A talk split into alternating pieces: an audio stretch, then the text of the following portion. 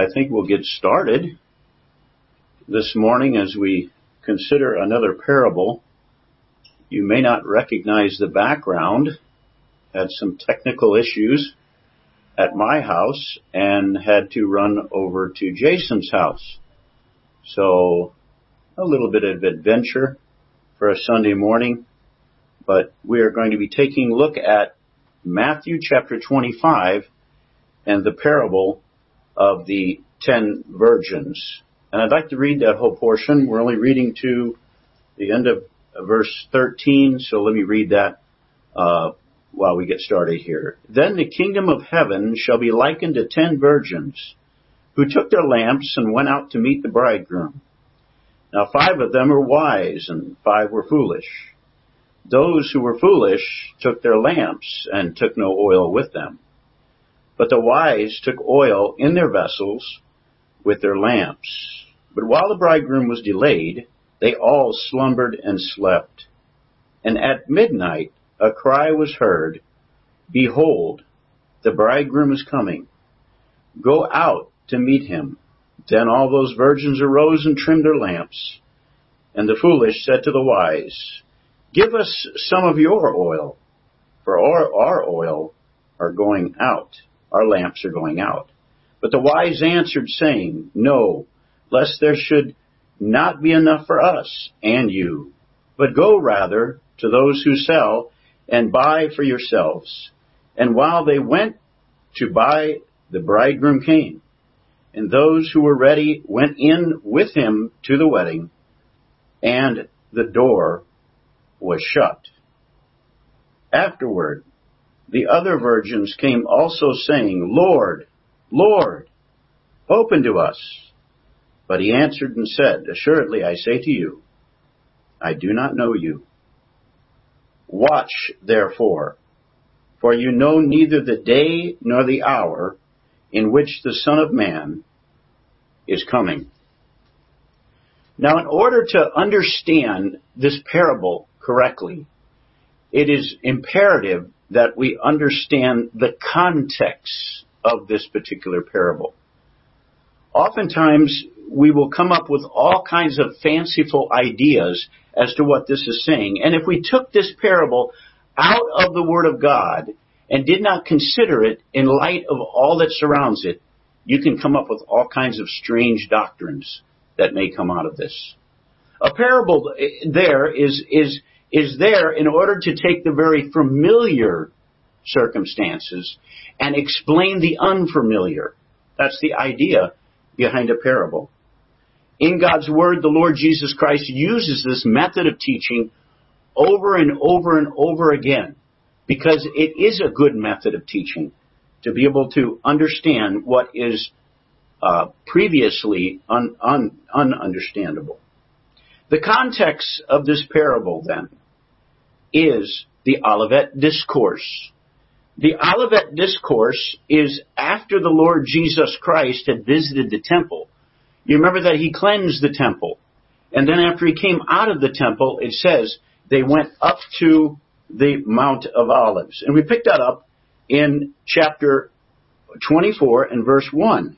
This is the beginning then of the Olivet Discourse.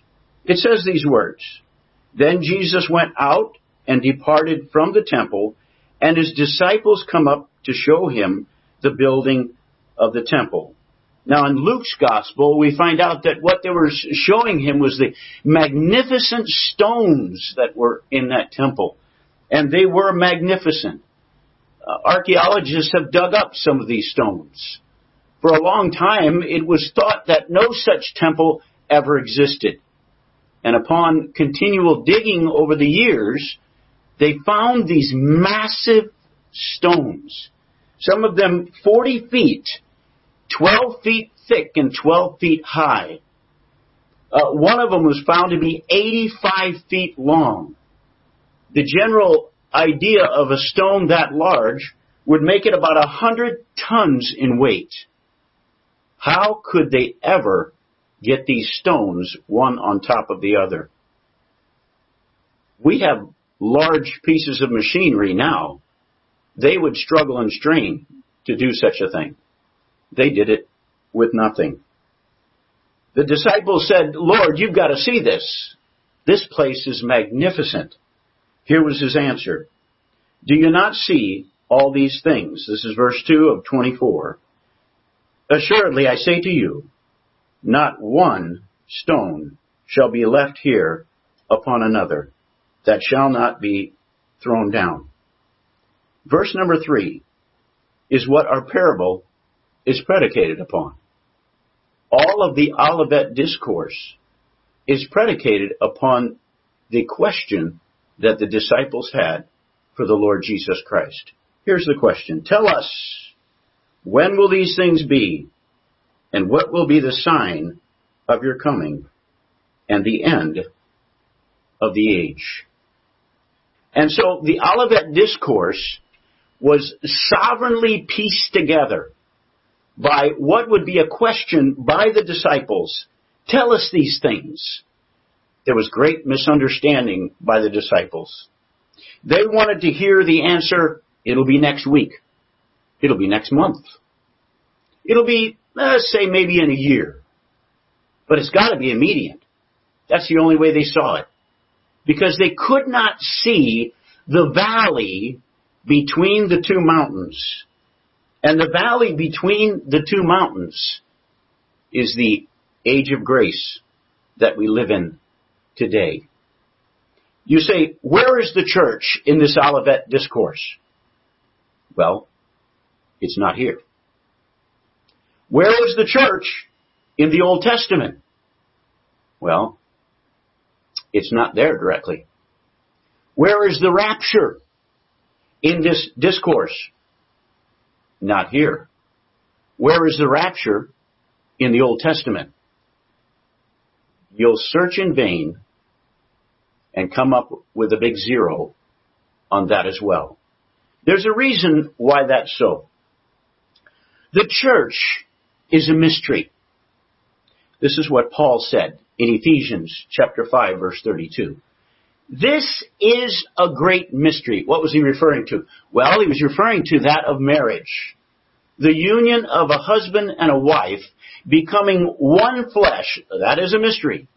I'll agree with that 100%. But I speak concerning Christ and the church. You thought marriage was a mystery. Now this is truly a mystery.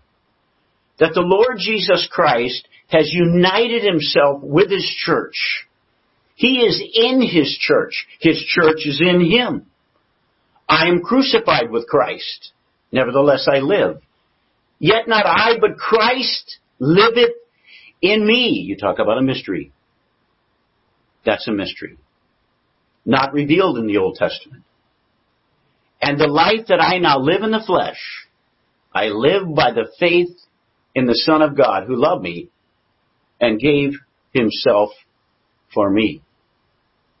We've heard much about the rapture, the rapture of the church. You look for the rapture of the church in this teaching, the Olivet Discourse. You will not find the rapture of the church. And it's a mystery as well. You will not find the rapture of the church even hardly hinted at in the Old Testament. And again, the Word of God says, Behold, I show you a mystery. We shall not all sleep, but we shall be changed.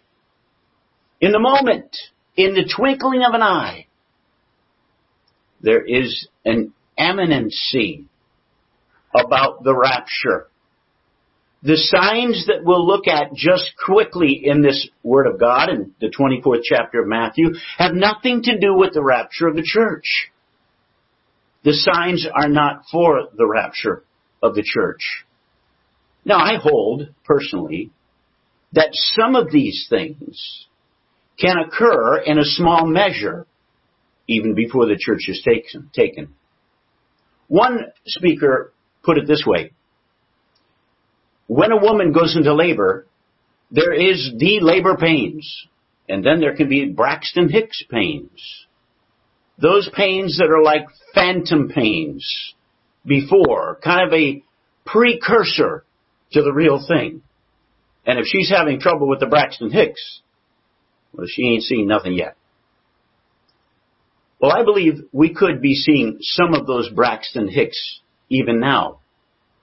We live in strange times. This is an of epidemic proportions. This little bitty virus given by you, God our Father, in order to get our attention. And it has truly gotten our attention. The church is a mystery. The rapture of the church, again, a mystery in this, the word of God that they had at that time, which would have been the Old Testament, they could not see that. And so the disciples were under the impression that this was all going to culminate very, very quickly. Very, very swiftly. Judas was waiting for this. He figured, well, if you're setting up your kingdom, I want to be a part of that. He was a seeker, Judas was, of great wealth and power and position. That's what drove Judas. So he was going to hang around to see if the Lord was actually going to come through with this stuff. And then you'll find in uh, in chapter 26, um, in verse number two, this is where Judas said, "Okay, I've had enough." I've had enough. I give up. Here's what it says. You know that after two days is the Passover and the Son of Man will be delivered up to be crucified. Well, Judas probably came at that point because it was just very quickly after that when he went out and he betrayed the Lord Jesus Christ. He figured, well, he's not going to set up his kingdom. I might as well get what I can get. And so he went after the gold. And he betrayed the Lord Jesus Christ to his very face. So we have here this as a context of this parable. And it says this, these things will precede the second coming of the Lord Jesus Christ.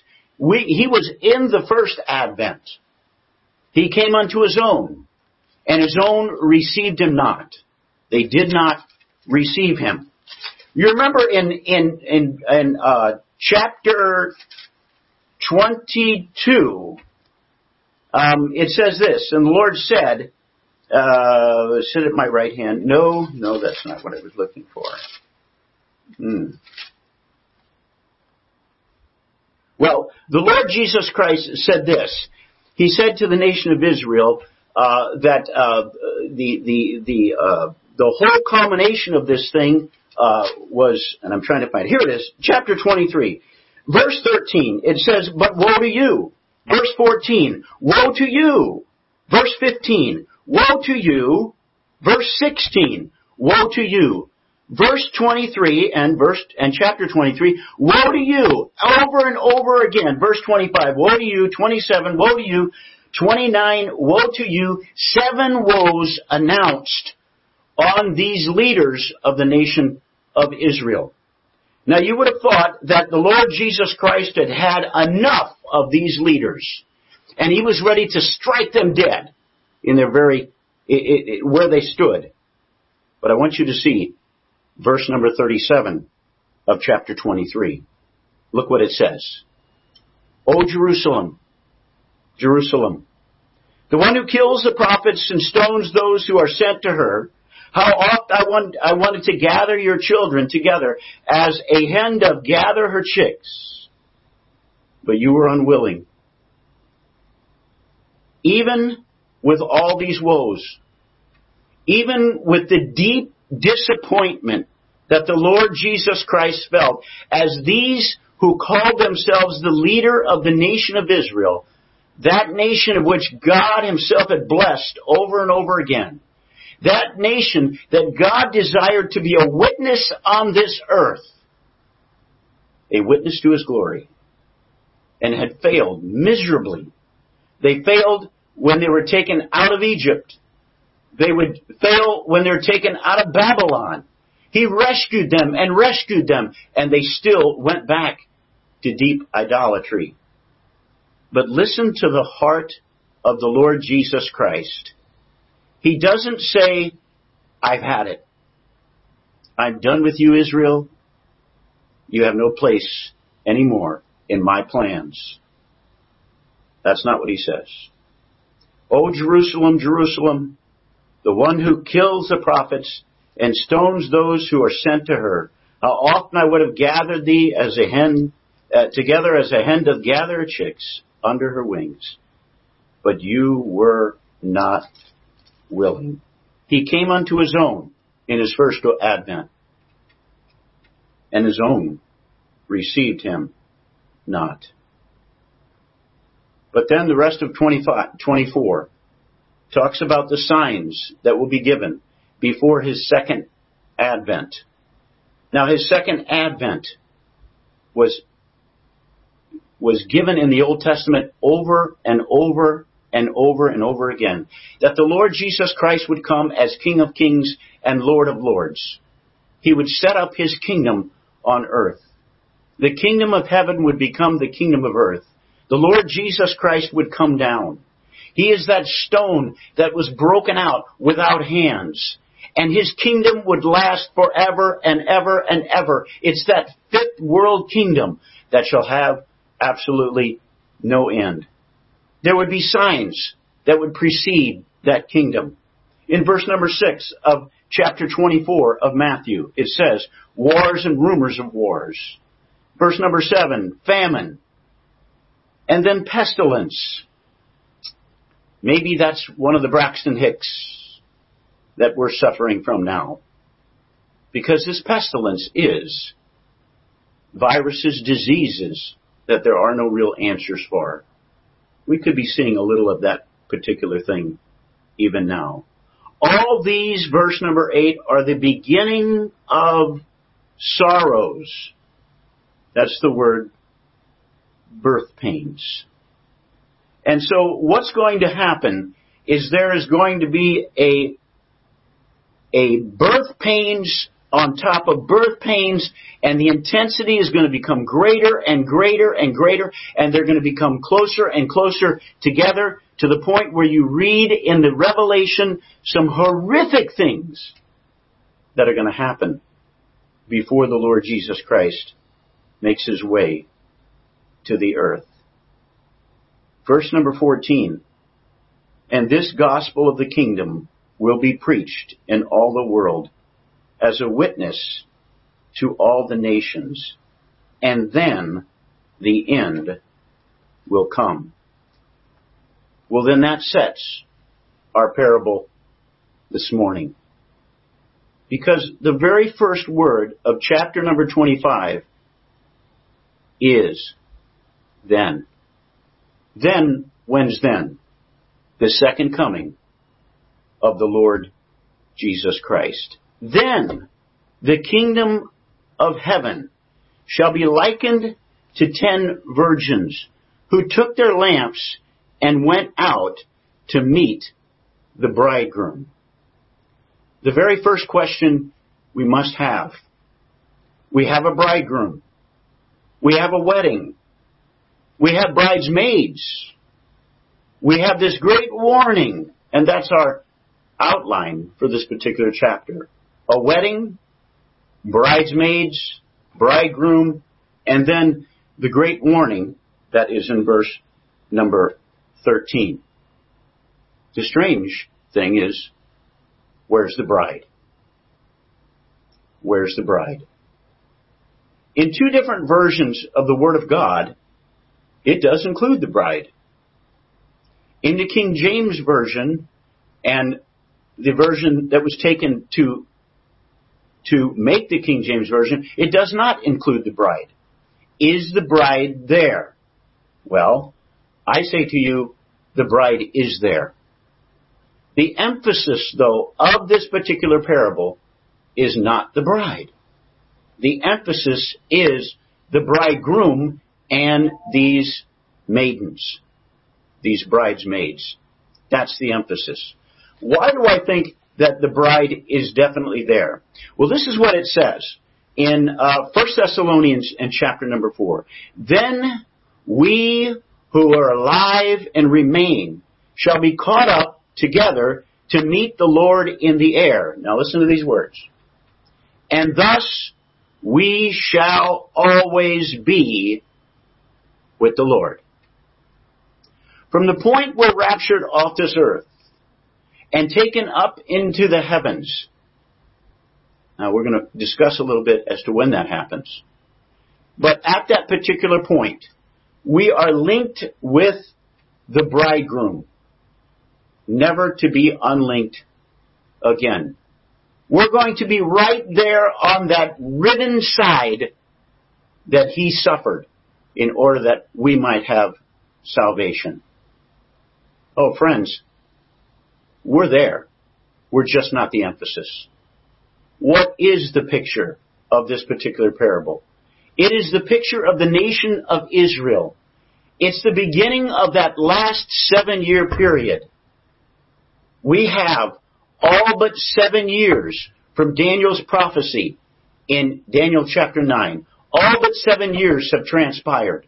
All of that prophecy, all 490 years of that prophecy concerns the nation of Israel. And that is exactly what the, the discourse on the Mount of Olives was concerning itself with. The nation of Israel. We are taken off this earth.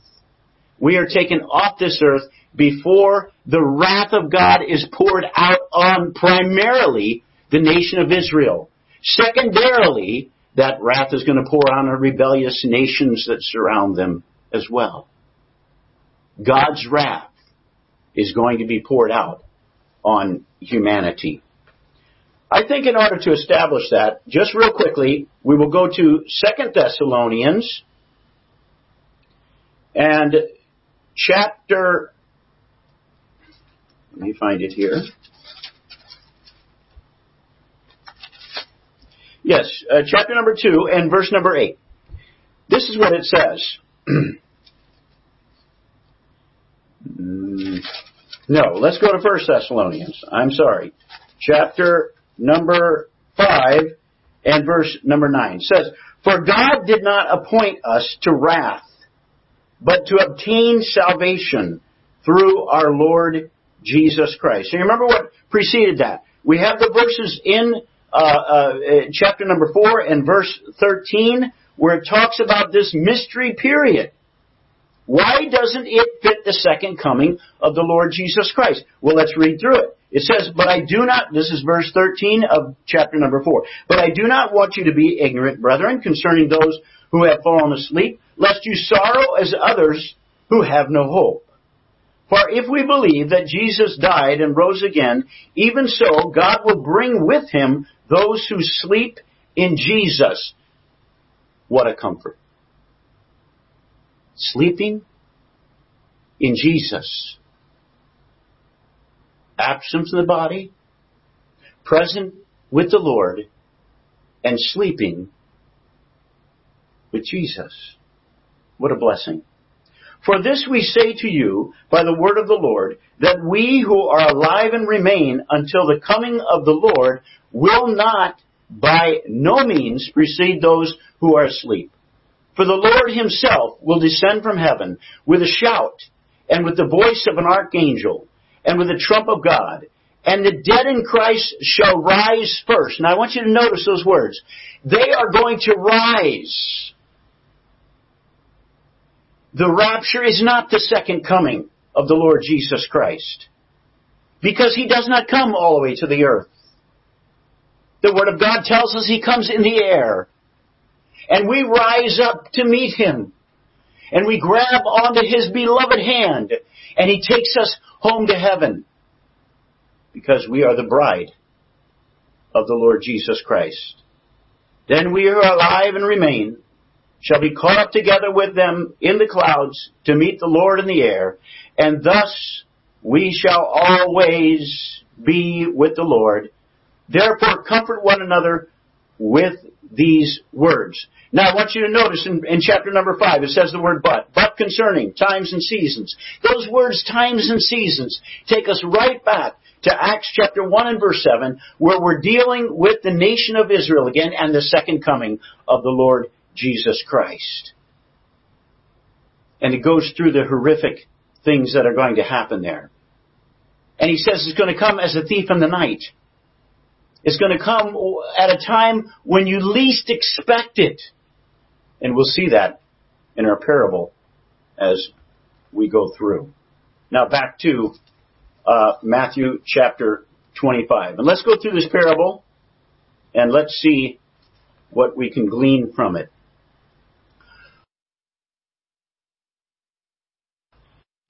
This is familiar to the nation of Israel. A wedding was very common to the nation of Israel. It was the biggest celebration that the nation of Israel had was at a wedding. A grand get together. A seven day festivity at the end of that wedding. It was going to be a, a beautiful time of immense celebration. But first there was an engagement. Now, we're not familiar with this, being Gentiles, but the nation of Israel would know these steps very, very well. I wouldn't even have to lay them out. First, the engagement. That's an agreement between two fathers. The father of the bride and the father of the groom. Then there's the betrothal. That's the marriage ceremony itself. That is a ceremony itself. The marriage has taken place. The covenant before God and with all the witnesses, it takes place at that point. But it's a year until that marriage is actually consummated. Strange. Bizarre. A little tough for the guy, isn't it? Yeah. I'll say. But it is a year. If there's a divorce during the betrothal period and the actual wedding feast, it would be considered like a divorce. There is no divorcing at this point. The betrothal is the marriage. The part that we are in, that we're seeing through this parable, is the wedding feast itself. And that is a massive celebration of seven days. And so the wedding is first. And then we have the bride. And it says in the uh, uh, second verse, it says, Now five of them, that's speaking of the, the bridesmaids, five of them were foolish. Those who were foolish took their lamps and took no oil with them. The word foolish is interesting. The Greek word foolish is moros. It means they were morons. Well, it's a little hard. Look it up in your Greek. You'll find out that's what it means. It goes even further. It says they were stupid. I mean, think about it. These weren't just lamps. These were torches. These were large torches. And on those torches was a wrapping of uh, cloth and they were supplied by a supply of oil. Without the oil, it ain't going to burn very long. And so you have five of these bridesmaids who were fools. And then it says in verse number four, but the wise took oil in their vessels with their lamps. And so we have five that are fools and five that are wise. I believe that what we're dealing with here is those who are professors and those who are true possessors of salvation. We have many who are professors of salvation. And basically their, their whole lot in thinking is, I'm really not that bad. There is something in me that is redeemable. And the Lord Jesus Christ is saying, there's nothing in you that is redeemable. That's why he told Nicodemus, you must be born again. And so within the midst of these bridesmaids were those who are truly put their faith and trust in the Lord Jesus Christ and those who are simply faking moves through life. They had the profession, but they did not have the possession. And then we have the uh, the bridegroom himself, and that we see in verse number six. And it says, "And at midnight a cry was heard." Why at midnight? Well, it's at a time that you will not be thinking. It was appropriate in that day for the groom to come at midnight, to come at a time least expected. And that's the whole emphasis of Matthew chapter 24. It's going to be a time that you least expect it. Verse number 40 of uh, chapter number 24. Then two will be in the field. One will be taken and the other left. Then two men will be in the field. Excuse me, two women will be grinding at the mill, mill, uh, and one will be taken and the other left. Watch therefore, for you do not know what hour your Lord is coming. That's the emphasis here in this parable. And that's why the groom came at midnight. Now, we have the reaction. Then all those virgins arose and trimmed their lamps. And the fools said to the wise, Give us some of your oil, for our lamps are going out. They said this in vain. We cannot transfer our salvation to anyone. It is purchased. Come buy, he said, without money and without price. No getting into the wedding without a lit torch. They must have a lit torch. They may have lit those rags at the top and they burned for a little while and, and then they burned out.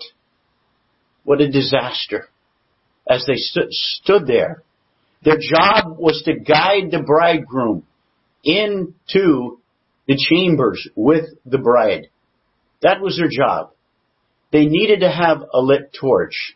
It was like an invitation to the wedding. But theirs went out. The foolish said to the wise, give us some of your oil. But the wise answered, no, lest there should not be enough for us and you but go rather to those who sell and buy yourselves. Now you can't apply everything in these parables. We know that salvation cannot be purchased. We know that from scripture. It is a free gift from our Lord and Savior Jesus Christ. You must first realize that you're a sinner, that you need the salvation that only Christ can provide. It was from the blood that he shed that redemption was provided through the sacrifice of himself. The just dying for the unjust that he might bring us to God. What a salvation. What a salvation is ours. If you accept the Lord Jesus Christ as your personal Savior, you have the oil. What does the oil then portray? Well, I believe it's the Holy Spirit of God, which is the one who leads us into repentance and ultimately leads us into salvation. Verse number 10, there are some sobering words here. It says, and the door was shut. I believe if they ever dug up Noah's Ark on that mountain, I believe they would find scratch marks on the door of that ark, where people were crying out. They were crying out, but it was too late. This theme, be ready, be ready, be ready. Why does it resonate over and over and over again in the scriptures? Oh, we're talking particular about the nation of Israel during the tribulation. There were those who would take the name of Christ, but they really wouldn't be possessors. But it applies to us as well. The same message is being drummed into our house. Be ready. Be ready. If there was an imminency about the second coming of the Lord, there is a greater imminency about the rapture of the church. There aren't any signs that are going to precede the rapture of the church. It's simply a trump that is going to sound, and the dead in Christ are going to rise, and we who remain are going to be caught up. That's the word rapture. It's not the second coming. It is the rapture. And so we shall forever be with the Lord. I'm amazed that as I look at scriptures that delineate that period of time before the rapture, this hard, hard edge that I hear in correlation with the nation of Israel is not really there as much. You'll notice what it says in 1 Thessalonians chapter number 4. I want to go back there because I love this passage. It says this. Uh, it says, therefore, comfort, comfort one another with these words. We can comfort one another. Are we waiting expectantly for the coming of our Lord Jesus Christ? We need to be waiting for Him. We need to be watching for Him as a believing group of individuals, a part of the church of our Lord and Savior, Jesus Christ. Too late! No, I hope those aren't the words. That the Lord Jesus Christ would say, I never knew you. You notice he does not say, I did not see you witnessing to your neighbors. I did not see you attending the assembly. I did not see you, and you can just fill in the blank. He says, I never knew you. You never communed with me. You never had fellowship with me. And by that, I could have no fellowship with you. How do we commune? How do we get to know the Lord? Through the scriptures, through prayer, through our devotedness to Him, and all He is to us. He bled and died for our sins. Oh, that these words don't ring out in our minds. Too late. Too late. It was Alfred Lord Tennyson who wrote this little poem to a queen in regards to her life when she ran her own show, did her own thing, and was steeped in sin. When he says this, and it was in regards to Matthew chapter 25. Late, late, so late, and dark the night and chill. Late, late, so late, but we can enter still. Too late, too late, we cannot enter now. No light had we, for that we do repent. And learning this, the bridegroom will relent. Too late! Too late! Ye cannot enter now. No light, so late, and dark, and chill the night.